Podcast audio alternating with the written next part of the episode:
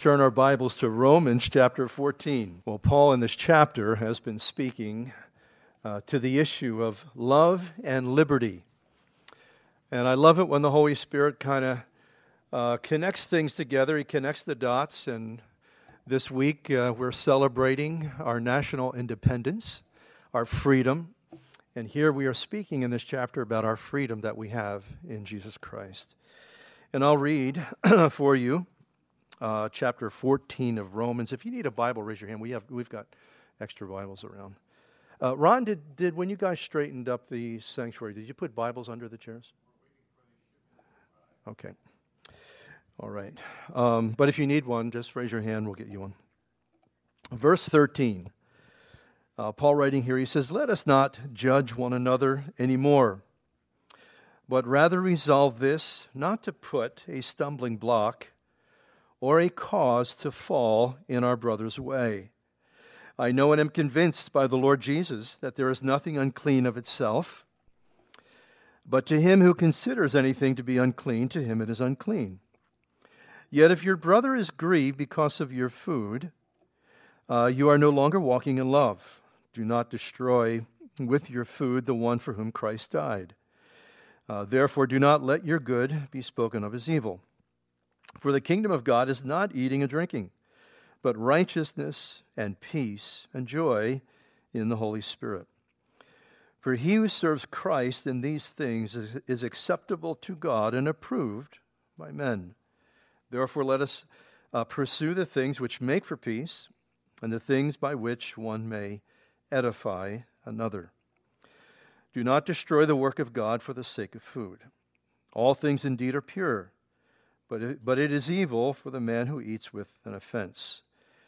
Uh, it is good neither to eat meat, nor drink wine, nor do anything by which your brother or sister stumbles, or is offended, or is made weak.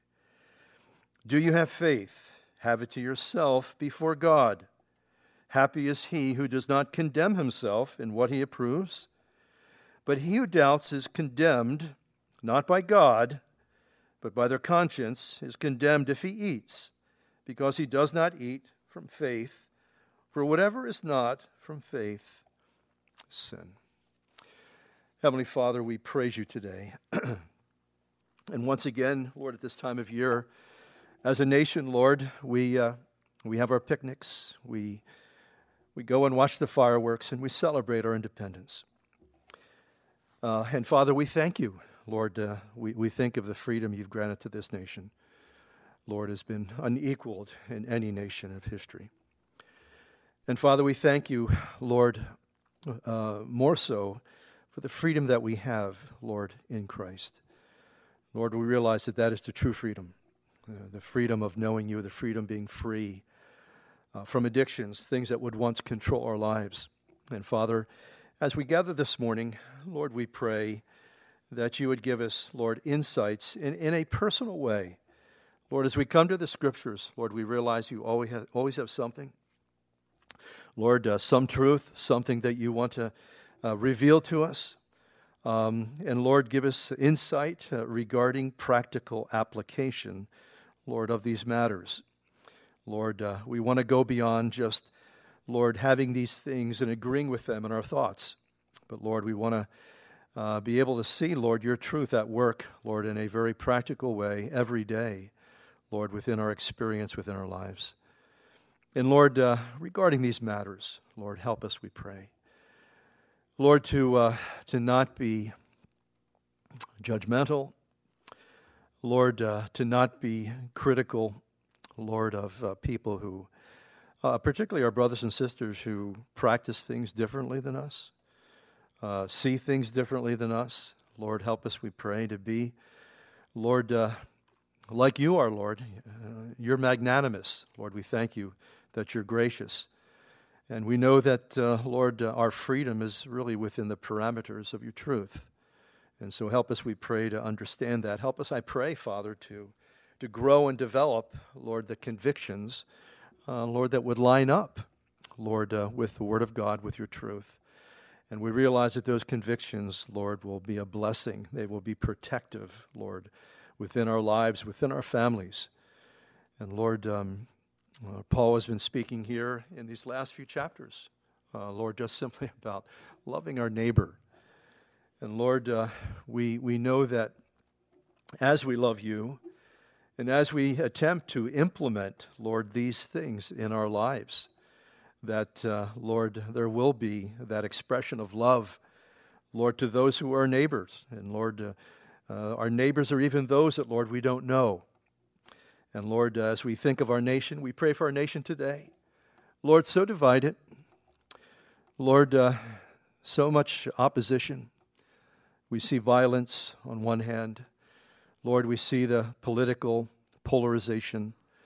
Lord, uh, and we know that, Lord, uh, that you can bring, Lord, peace, Lord, uh, into the hearts and lives of your people. And so we pray that, Lord, uh, we would be able to pursue peace. Lord, you've called us to be peacemakers. So help us, we pray, Lord, to, to live in a way that is pleasing to you, in a, in a way that would glorify you, Lord. And so meet with us now, we ask, in Jesus' precious name. Amen. Well, we entitled our uh, little uh, message here this morning, uh, taking it from Genesis chapter 4, and it was a conversation basically between uh, Cain uh, and the Lord. And uh, the, the question was, uh, Where is your brother? God said to Cain, and Cain had just murdered his brother.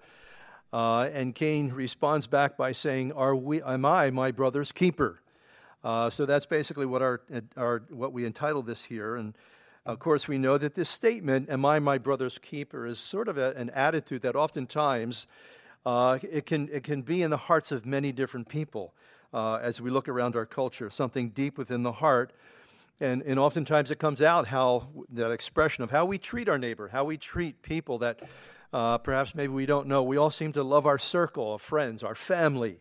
Uh, but God wants to take us out of our comfort zone. He wants to take us beyond that circle, that limited uh, group uh, of people uh, you know, that we so often uh, care about and do things for, and we love them and express that to them in many different ways, that He wants to take uh, us beyond that circle to reach out. Uh, and I think, you know, one of the greatest witnesses is just simply living our lives in such a way, not just to those that we love, uh, but God calls us to reach out and to, to be, you know, a, a, a friend, a neighbor, uh, and to care about somebody in that kind of way. And of course, the answer to this question, you know, am I my brother's keeper, is an absolute yes. And I think who demonstrated that the greatest of all was the Lord Jesus. Um, he really knew how to love people. And of course, he answered all the questions that we have about, you know, how do we love? You know, how do we reach out to our neighbor? How do we minister to those that, you know, I think one of the things, too, that, you know, talking about the, one of the things we've been talking about in this chapter is about how easy it is. And it's, it's, it's human nature to be judgmental. You know, sometimes that can happen uh, within uh, you know Christian circles. Uh, you know, a self-righteous kind of attitude, kind of thing. But we see it; it's really endemic to human nature. You know, judging people, assessing people, and, and there's something about our human nature. We tend to judge people that are simply different than us. They're different than us. They may do things different than us. Uh, you may go into, you may move within different Christian circles, and you find that within this or that other church, um, you know, they do things differently. And I think we have to be very careful uh, about how we you know, look at some of these things. And, and as Paul opened up this chapter, he's not speaking about deep theological things here, he refers to them as doubtful things. And he's talking about some of the things that Christians practice. Uh, and so, as we again know different Christians, move within different circles, we're going to find that people practice in a you know practice uh, what they believe relative to their convictions in a different way. And Paul is telling us in this particular chapter how we're to handle that that we're really to handle that in a loving way, in a gracious way, um, that we have a wonderful freedom you know in our practices but we have to be very careful also too that in our freedom that we don't weaken somebody else that we don't stumble somebody else that we don't offend somebody else um, I, would, I would say if we would take a survey this morning about regarding one particular issue um, that there would be many different responses. People would handle things differently. One of the things that I was sharing in first service, I remember uh, in a pastoral meeting, Pastor Chuck Smith shared this uh, with a group of pastors because he, he never preached it and he never would preach it. Uh, but because of his convictions that from a child, And, and to the day he died, he would never darken the door of a movie theater. It was just a personal conviction he had. And I can remember him saying that. I, he said, I couldn't imagine myself being in a movie theater and the Lord came, and I was caught in that situation. Uh, and of course, that's, that's one of those doubtful things. It's not, it's not a sin uh, to go into a movie theater, uh, but perhaps maybe even regarding certain things that we watch. You're going to find that the Holy Spirit's going to tell you in an individual kind of way there are certain things that you can watch. I remember one time, uh, um, many years ago, we were invited some, you know, uh, by some friends out of state to, to visit with them in their home. Uh, they had been, they had lived locally, and uh, uh, had come to uh, to know them very well. And so we, we went to their home and they said, hey, let's watch a movie. And the, we started watching this movie, and the movie was just like filled with the F bombs. And Margie and I are sitting there going, and, and they didn't even flinch.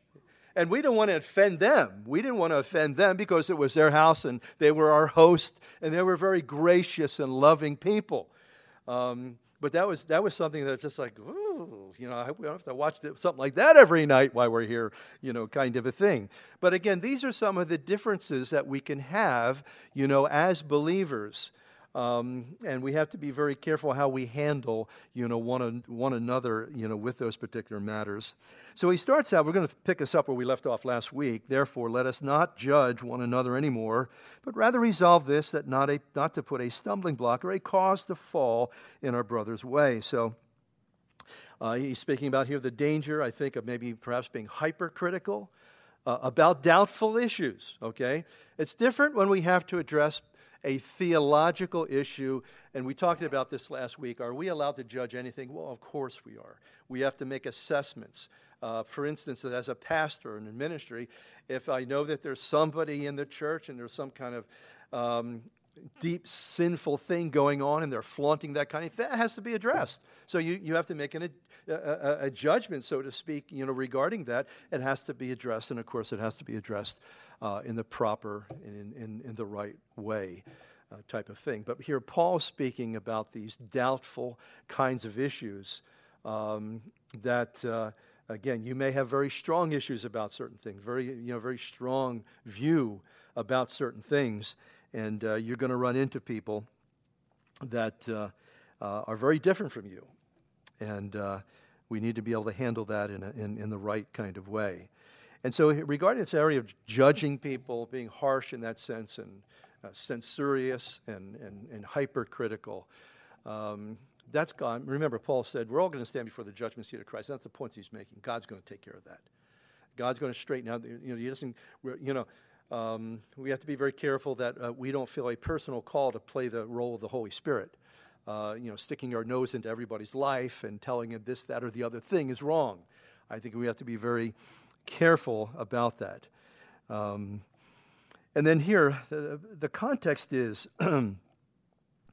uh, basically our liberty, our freedom regarding these areas. And Paul uses as an illustration. He uses that as an illustration, eating and drinking, because food and drink was a big thing uh, in the early church, because it was, it was a group of, there, these were Christians that were coming out of a pagan lifestyle.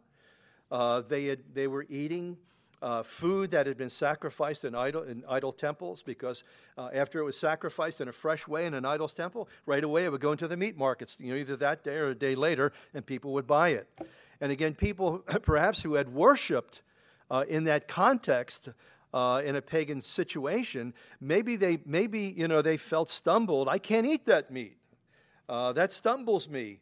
Uh, maybe perhaps thinking that uh, the meat was demon possessed or something of that particular nature. Um, and of course, there were Jews, and the Jews had their dietary uh, regulations. And the early church was comprised almost probably, perhaps uh, initially, uh, uh, you know, a higher percentage of Jews than even was Gentiles. But eventually, as the gospel reached the, the, the Gentile world, uh, in time, that would be basically reversed. But early on, there was this big issue of eating and drinking and how perhaps maybe if I took my liberty too free, how that could affect or impact or stumble somebody else because maybe they're looking at me. Uh, and, like for instance, uh, one of the issues oftentimes regarding the matter of drinking. The Bible doesn't say you cannot have a drink. Okay, Bible says you shouldn't be drunk. But if I'm going to take a drink, I have to be very careful. Uh, I, I, and, and, I don't. I, I made a personal decision uh, relative to that. Um, but if I take a drink and somebody that is maybe had uh, a struggle with alcoholism, if they if they're watching me, I could stumble them. And so we have to be very careful about these kinds of things that we don't, you know, well, I got my liberty. Don't tell me what to do, you know, kind of thing. Sometimes, you know, people, you know, when it comes to our liberty in Christ, sometimes we take, you know, that as a, simply a bill of rights that I can kind of do whatever I want to do. But one of the things regarding this whole matter of freedom, we find uh, that when you take, you know, uh, freedom has a limitation. Uh, if you have absolute, you know, freedoms, you can have anarchy. It's interesting in America, we so celebrate freedom, but you notice how people with freedom can take freedom and destroy their lives? We see so much devastation because people, you know, oh, I have my freedom. I can do this. I can do that. And there are certain things that even our government will allow us to do. Uh, but we realize if I partake of that, that can, that can hurt me, that can stumble me, that can even impact other people, you know, you know in, my, in, in, in my particular situation in my life. But I think also, to this matter, it extends to other matters. This, this area of liberty extends to other matters regarding Christian freedom and Christian liberty. He says, I know and I'm convinced by the Lord Jesus there is nothing unclean of himself. Now, he's referring here to food, okay? We have to understand that. not referring to any kind of behavior, all right? You know, just carte blanche, you know, everything's unclean, everything's clean in itself. No, he's talking about food. And remember, if you remember the vision that Peter had, uh, what's it in Acts chapter, Acts chapter 10, it might be, uh, roughly around there. And again, Peter being an Orthodox, a kosher Jew, he has this vision. Um, and, the, and these, these unclean animals are let down in a sheet uh, and God says to Peter in that vision, Peter, rise and eat. Now, that was a very difficult thing, you know, for a Jew to move out of that, co- what the, the things that were kosher, the things that were acceptable. That had to be a difficult challenge initially for Paul, uh, you know, to break away from that. Uh, I think I told the story to one of the groups uh, um, a couple weeks ago regarding some a Jewish friend of ours. His parents came to visit him, and they were in our house, and we had dinner and uh, made lasagna. And uh, the, the, my friend's father, Herb, Herb Rosenberg, um, is eating this, and he's saying, Oh, this is really good. This is good. What's in it? And, uh, and that was the end of his meal because he found out pork was in it. And, and uh, Margie felt bad about that, of course, and he didn't mean to, but he was, a, he, that, even though he wasn't a super Orthodox Jew, he still had that uh, you know, that food regulation within his thinking. These are hard things oftentimes. You know, I've seen sometimes people that come out of religious cults, and it can be very hard and difficult for them uh, to break away from certain traditions, certain things that they have practiced. Um, and so again, we have all these different in, in, the early church. We had all these you know different backgrounds. I've known people uh, coming out of Mormonism, I've known people coming out of Seventh day Adventism uh, regarding, you know, they have a lot of food regulations, biblical dietary things of that particular nature. Um, and it's very difficult then for them. Uh, having been such an adherent, you know, to that, you know, for a for maybe a protracted period in their life, it's very hard for them to make those kinds of adjust, adjustments and to feel free, you know, in Christ. And again, that's something that's something that the Holy Spirit has to do. It's something that God has to do, you know, within our within our lives. Just like when you first get saved, when you first get saved, there's all kinds of things, practices that you had, you know, in your life. But I think it becomes all the doubly hard when you think it's a religious duty. When you think it's you know some kind of religious, I think it's easy in one sense for us, easier to break away from the old habits of the old life. Uh, but, but when we all of a sudden come into a place where God is freeing us from some kind of religious regulation that we once had, you know, upon our life, and all of a sudden uh, we're feeling free, um, you know, in our thinking about it because God's spoken to us in the scriptures about it. But all the, but you know, in our practice, it's a different thing, you know, letting go um, of that thing, and so we find that that's the case that Paul is is dealing with here. but also, too, there's principles that apply uh, to us as well. Again, here, when he says, But to him who considers anything to be unclean, to him or to her, it is unclean. So I think this statement here has tremendous personal application. Uh, because if, you know, if, if you feel, uh, if you have a certain conviction about certain activities, uh, that if you practice them, it would be wrong for you to do that. And I would say to that, and I think that's what Paul is saying here, you need to obey that. You need to obey that conviction that you have within your life. And you need to obey it in such a way that you don't condemn other people for practicing it. I, I knew, a, I knew some Christians. They would not celebrate Christmas. Wouldn't have a Christmas tree. Wouldn't celebrate at all because they, you know, it had some type of pagan connection. And it just, they, they, they struggled with it. But it would be wrong for that person to judge other people or condemn other people that have a Christmas tree and celebrate Christmas in that kind of way. And I say that, I say that because that was my, my, that was my conviction at one time. And, and it was unfortunate because, you know, my poor wife and kids, they all wanted a Christmas tree. And, and, and we celebrated it in other ways, but we didn't, you know, we didn't go through all the trappings and the trimmings and the tree and all that.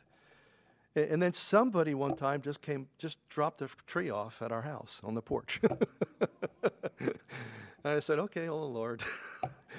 and, uh, and that was just part of the way that the Lord was just sort of freeing me and changing, you know, changing my view re- regarding that particular matter. And again, we can all hold these little views, you know, about things of that particular nature. Uh, that uh, uh, if we have a conviction, well, be true to your conviction, but don't don't force it on others, uh, and don't condemn others if they don't see it the way that you see that um, that we're going to we're going to experience those kinds of things in the, in our Christian uh, circles. Now he returns in, in verse 15, uh, and he's been talking about this ever since uh, chapter 13. This whole principle of love. But I think being older and wiser now in Christ, we need to be careful about our freedom. We need to be very careful about this whole matter of freedom. Um, because the thing is, our freedom, your freedom, the well being of others is at stake. You know, how people around us, you know, uh, you know, how we handle and the things that we practice, um, that it could stumble somebody, it could hurt somebody, it could injure their faith. You know, one of the things when you think about faith, it's a very fragile thing. Yes, faith can be robust, it can, it can withstand incredible pressures and trials uh, and crises. But also, too, you know, as I understand faith and as I look at it in my own life and the life of many people, it's a very fragile thing. And it's particularly fragile, I think, when somebody is, is, is newly born again in Christ. If, if they're a young person in Christ, I think faith is a very fragile kind of thing because it's important. Our example, our example is very important. Our example of living for Christ transcends our words. Because sometimes we may find that we're not walking, you know, we're not really walking the talk that we've been talking. And our example is very important regarding these particular things. You know, I think to me it's been illustrated many times. I've seen over the years with Christian parents in this whole matter of drinking liquor. And again, like I said earlier on, you have a, you, you have a freedom to have a drink if you want one. If I were to say differently, I would, I would be saying something the Bible didn't say. The Bible does say you should not be, you should not be drunk. But I think sometimes parents, and particularly even Christian parents, and parents in general, I think that as far as the impact of that on their family, on their children, is unwitting and inadvertent.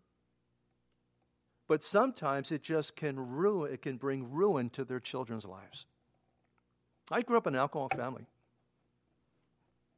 Uh, I saw alcoholism at its worst. And I know where it can lead, the damage it can do. It can be very devastating. And I think, particularly as Christian parents, we need to be aware of that. We need to be aware of our example.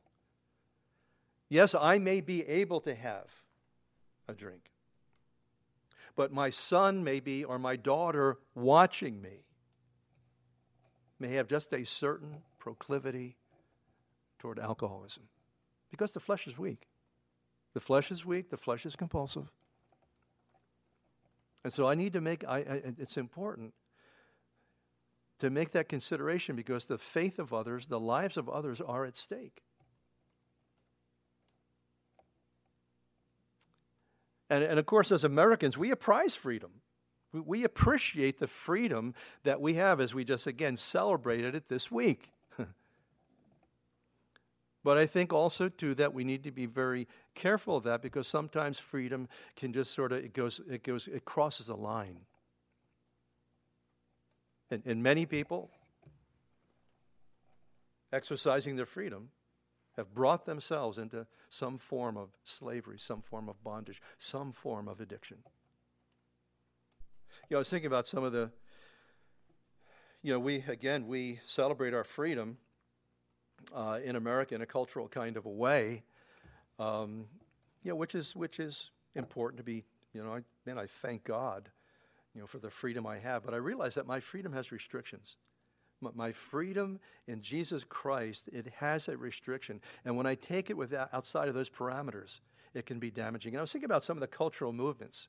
And, and for instance, I was thinking about the, the LGBTQ movement.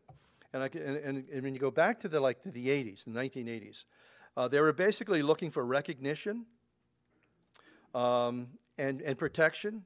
I, I, think it's tragic that, that, that those people are getting beat up. I think that's wrong. I think they need to have their freedom to be what they want to be. And I can remember back in the 90s, it was basically, if you remember back then, it was is a freedom for civil unions uh, because of you know uh, uh, health insurance and economic issues and that sort of thing. And of course, we remember the landmark decision of the Supreme Court uh, just a few years ago. But I think also, too, that the, the, that freedom has been taken a little too far. I think when, when um, someone, when, when someone of another gender wants to go into the locker room of my daughter or into the bathroom where my daughter goes, I have a struggle with that. I, I think when a, when, a, when, when a person who is a biological male wants to identify with the feminine gender and he wants to compete on the field uh, with women, I think it's, it's, it, that freedom's gone too far. I have a struggle of recently, of late, of uh, the homosexual community uh, going in to libraries and having drag queen uh, hours. Because it's just trying to indoctrinate youth. Let's, let's, let's not kid ourselves here. And I have a problem there too because, fine, that's their decision if they want to live like that. But because you and I have a biblical viewpoint of that, it doesn't make me a hater. It doesn't make us haters because we disagree with that. And I think, again, that's an example of these cultural freedoms that have gone a little too far. I believe in live and let live. Fine, you want to live like that, that's, that's your life.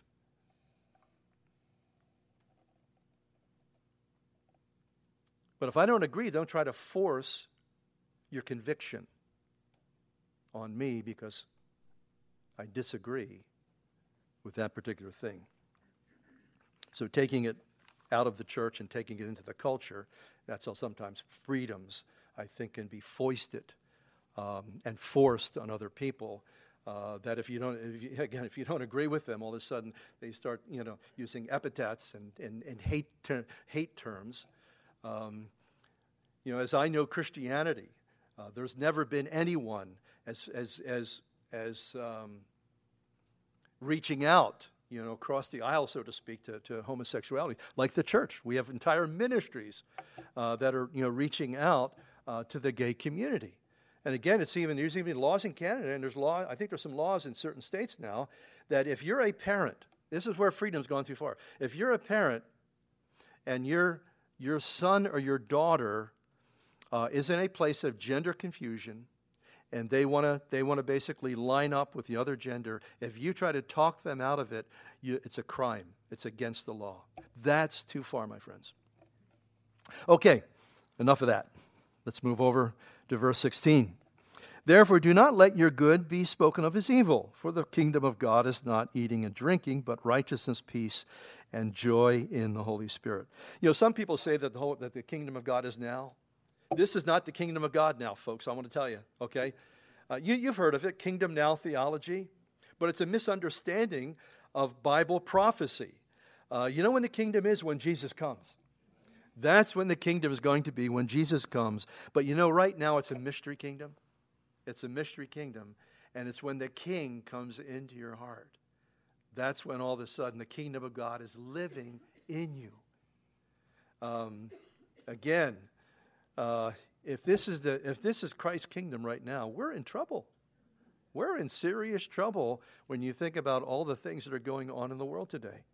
But He is coming, and I'll tell you what. When you look at the world today, um, our hopes and aspiration is with John the Apostle when he said, Even so, come quickly, uh, Lord Jesus. But I think here what he's saying, the kingdom of God is not eating and drinking, but, uh, but righteousness. Uh, it's an eternal kingdom, it's a spiritual kingdom. Uh, our, our focus is not to be an uh, external kind of a focus. Um, and of course, uh, religion sometimes becomes that. it can become, you know, well, you know, if you guys were really good Christians, um, you'd be dressed up the right way. You'd have your suits on. And ladies, you have all your dresses on today. And sometimes the church at times has gotten caught up into that. Um, and it's become an exclusive kind of club. Uh, you can't come to church and, you know, unless, uh, you know, men, uh, and, and there are certain groups like that. Men, your hair needs to be over your ear, okay? And uh, not in a bun. um, and, and, again, putting focus on that kind of stuff. And, and all you do is exclude people from hearing the good news. You know, uh, Jesus' hair wasn't over his ears. it's not about what you wear, it's about what's in your heart. It's about what's in our heart and what's in our mind. And it's a righteousness you know, that comes from Him. It's not a righteousness that we can accrue on ourselves. We, can, we, can't, we, can't, you can't buy it. You can't uh, acquire it. Uh, it comes from Him. It's a gift that comes from Him. And man, you remember when you first came to Christ? Remember that peace that just took over your soul? There's a peace. The Bible refers to it as peace like a river. You know, when it comes into your life, when it comes into your heart, there's a peace and there's a joy. And, and you can have a joy and a peace even in the midst of struggles and trials and difficulties in your life. And that's a God thing. You can't buy that. There are some people that they have no reason to worry because they've got everything taken care of in this world. And you know something? They're full of worries and anxieties. And yet, here's the person over here. Here's the person over here who has nothing. And man, they got Jesus, though. You know, my, my, my, my nephew is in jail and he's about to get out down in Pennsylvania. And, and he's, got, he's got nothing. He's got nothing. He's got nothing to come home for, or to come home to. But when he writes to me, his letters are so filled with joy of the Lord. And, and, you know, the thing is, isn't it interesting? You know, David said this My expectation is of the Lord. And, and part of you know God's work in our life is to give us a certain expectation, even though we may not have a dollar in our pocket. We don't know, you know, we don't know what we're going to be eating tomorrow. And you know, it's inexplicable. It's inexplicable what God does, you know, within our hearts, within our life, because He's resident. He's present in our life. And, and when that's happening, man, there's a peace that He gives you. You can't, you can't buy that. It's, it's, it's heavenly, it's unearthly. And I, and I ask you this morning do you have it? Or maybe, let me ask you, when's the last time you did have it? Maybe you need to get back to, you know, Paul speaks about the simplicity in Christ. You know, there's a beautiful simplicity that we have in our Savior. And it's not about what we accumulate. Uh, it's not about our, you know, acquisitions. It's not about what we have in the bank. It's not about, oh, I got to, you know. And I've sometimes talked to people that they've got a great retirement plan. But their life is just fraught with all kinds of anxiety and worry. They can have hundreds of thousands of dollars, millions of dollars in the bank, and they're worrying about the collapse of the economy. oh, yeah, I know it's there. But what about if, you know, what about if this happens? What about if that happens? Man, we need Jesus. We, we need Him to be the focal point. We need to get back to that as a beautiful simplicity. Because that's the nature of this world worry, concern, fear. He will, give, he will give us peace like a river. Now, he says in verse 18, he who serves Christ in these things is acceptable to God. Remember, Paul said, we make it our aim to be pleasing to him. That was Paul's aim. And he was saying that needs to be our aim that, that we need to be just sort of pleasing to Him. You know, Lord, what's your agenda for my life? Lord, Lord what do you have for me? Margie was reading a story to me this morning, um, a book by the author is Batterson. I forget his first name, but um, it's called The Grave Robber. Maybe some of you read it. I picked it up in, in, in Ollie's. And um, uh, anyway, she told me one of the little uh, excerpts, one of those stories out of it. She said there was this Christian guy. Um, he was taking a flight um, to Vegas from somewhere out east here. And uh, he gets on the plane, and, and uh, there's an empty seat between him and this young gal. And so he, uh, he uh, kind of reaches out with some welcoming kind of, um, you know, hello, how you doing? where are you from? And he says, the look she gave me when I tried to engage her in a conversation was, I don't want to talk to you for this entire flight, so please leave me alone. But he's sitting there and he's saying, You know what? He said, The Lord just kept telling me I need to talk to this young girl. And so he finally gets up the nerve and he says, uh, Miss, um, I really feel that you have a heavy burden on your life. And, and I know I'm a stranger. But if in somehow you, you want to talk to me and, and unloading, your, uh, just unladen yourself your burden, I'm here to talk to. You. And all of a sudden, God, that broke the ice, and the story came out. She had gotten pregnant uh, from her boyfriend, and she has stole her father's credit card, and she took this flight uh, from Washington, D.C., or wherever it was, and she's going to go to, to Vegas, and she's going to have an abortion. And as they talk, God works in her heart. She changes her mind. When she gets to Vegas, she calls up her parents. And um, her parents say to her, Honey, we want you to come home. We're, we're going to love you and we're going to love your baby. And I just love how God has a way of just, you know, working um, you know, in, in situations because those kind of stories are all around us. There, there, are people hurting all over the place, carrying some kind of burden, some kind of, uh, you know, some kind of trial in their life that there's no resolution. Whether it's a believer, and, but oftentimes it's the unbeliever. And sometimes, you know, you've ever been in public and just see somebody, and you can just see that there's just like a heaviness on them. And, and I, it's happened to me so many times, and I say, Lord, just please give me the boldness to walk up to them and to say something for goodness sakes, kind of a thing. Because I think a lot of times regarding that kind of thing, we're just so timid. Because if I walk, what if I walk up and say something and I look like a total idiot? Well, God knows I'm a total idiot anyway, so um, no problem letting a few other people know that. But I, I, think when it comes to those kind of things, we have all, you know, we, we have all kinds of reservations. Uh, we get intimidated. But I tell you what, there's, there's, there's folks all around us that have got tremendous needs. You know, he says, he who serves, he who serves Christ in these things is acceptable to God. You know, in our serving others, and that's one of the things that, I, that, that God continually, I think, brings us back to, to this whole idea of being other centered. Other centered. And even to go beyond our circle, our family, because that's our comfort zone. We can love those people because we, we know them. We know, we, we know their history. But to go beyond that, because in serving others, we serve—we're serving Him. What what did our Lord do his entire life? The whole gospel is what?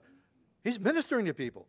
Here's God Almighty in the flesh, on the earth, day after day, just ministering and serving other people.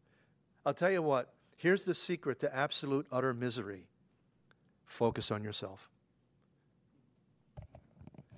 And here, here's, here's a little test go home today and spend about an hour looking in the mirror at yourself. You'll be miserable. You'll be totally miserable because you'll see all these little imperfections and all these other things. And, and life is like that. The more we focus on ourselves, it, it's like a self inflicted kind of misery. But there's something beautiful when the Lord gets, when, when we become just a conduit through which God wants to minister and reach out and touch the lives of other people. All of a sudden, life has meaning, life has purpose.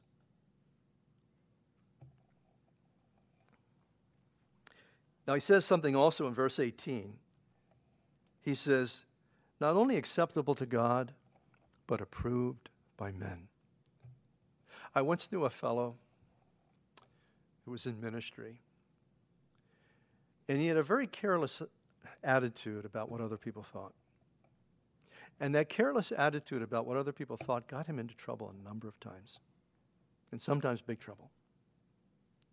Because here's a balance here.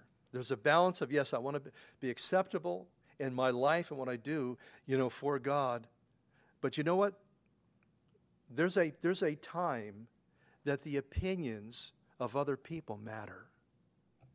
Because so often God uses other people sometimes to get us on track, to speak truth into our lives. And you know what? We need that. No man is an island.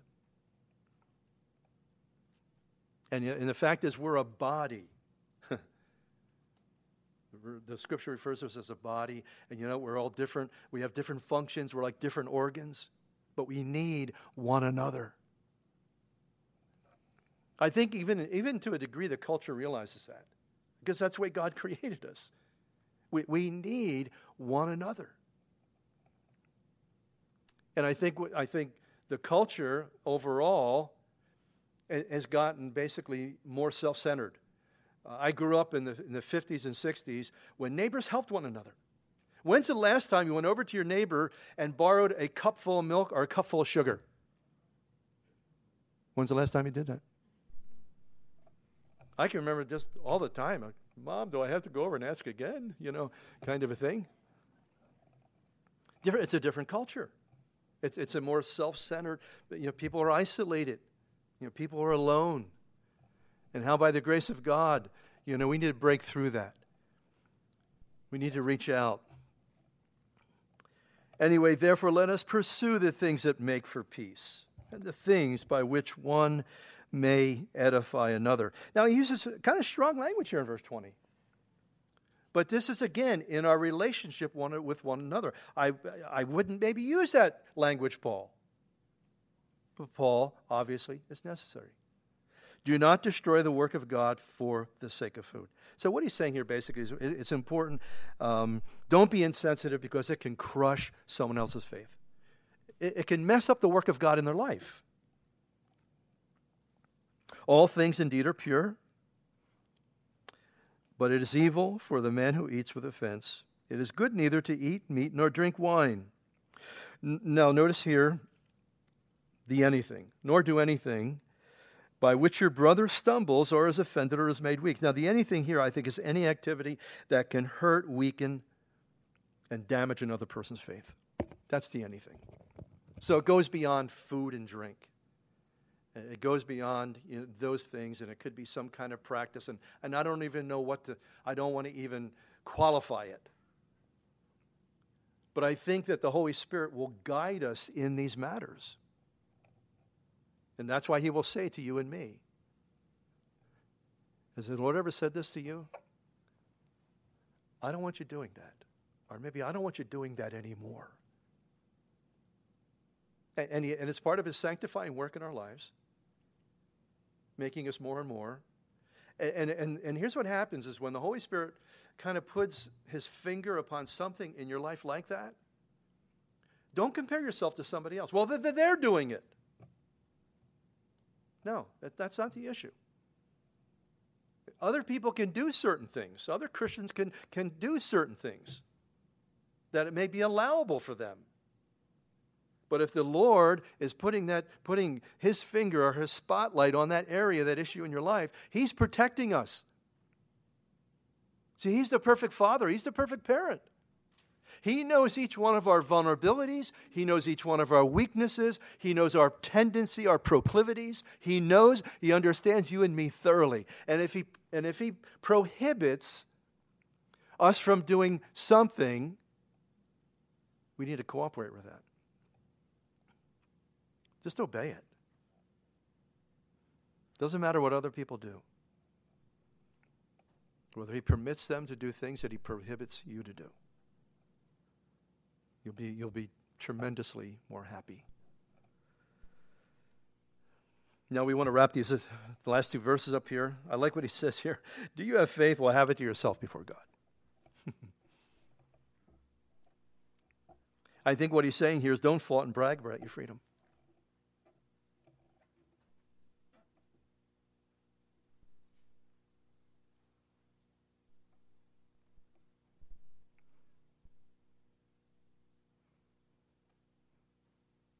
Happy is he or she who does not condemn himself in, in the thing that he approves.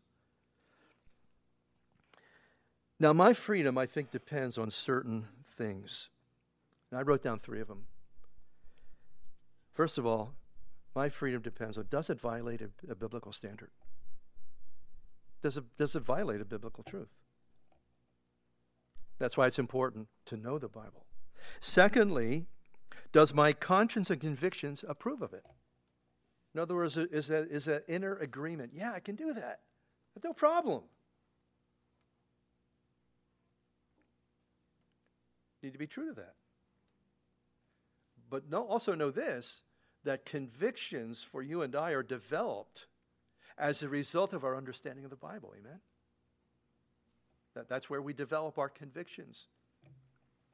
And thirdly, Will my actions and will my freedom weaken and stumble another believer, another person? So I think that's a good rule of thumb, those three things to, to ask ourselves and to regulate our freedom by that. I believe God will honor that. Now, verse 23 But he who doubts is condemned of deeds. Now, when he says this, he's not talking about God's condemning you. No, no, no, no, no. That's not, that's not what it's saying. He's saying is that we feel, feel condemned by our own conscience because we have these doubts. Well, maybe I shouldn't have done it. And it's interesting, too, yeah, because I think sometimes when we have crossed that line, that we have felt that sense of condemnation, that sense of guilt. Oh, why did I do that? I, I got pressured into it. You know, that peer pressure sometimes. Has that ever happened to you about something? You know, why didn't I say something? Why didn't I, you know, why did I do it? Why did I cave in? If you have those doubts and those struggles, he who doubts is condemned if he eats because he does not eat from faith. In other words, whatever we practice, whatever do, we need to do it, you know, with, with a sense of conviction and faith. Yeah, yeah, it's, it's okay for me to go to movies.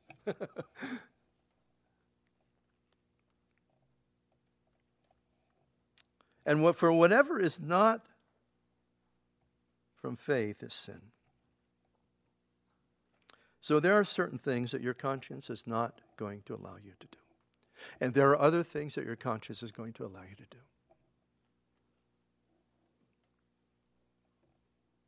God will guide you. I have discovered something interesting that even as a new believer, when I didn't really know much of the Bible, I found the Holy Spirit, interestingly, wonderfully guiding me. And then later I discovered as I knew the Bible, wow, Lord, you were guiding me and leading me even though I didn't know that verse. I didn't, under, I didn't know that was in the Bible.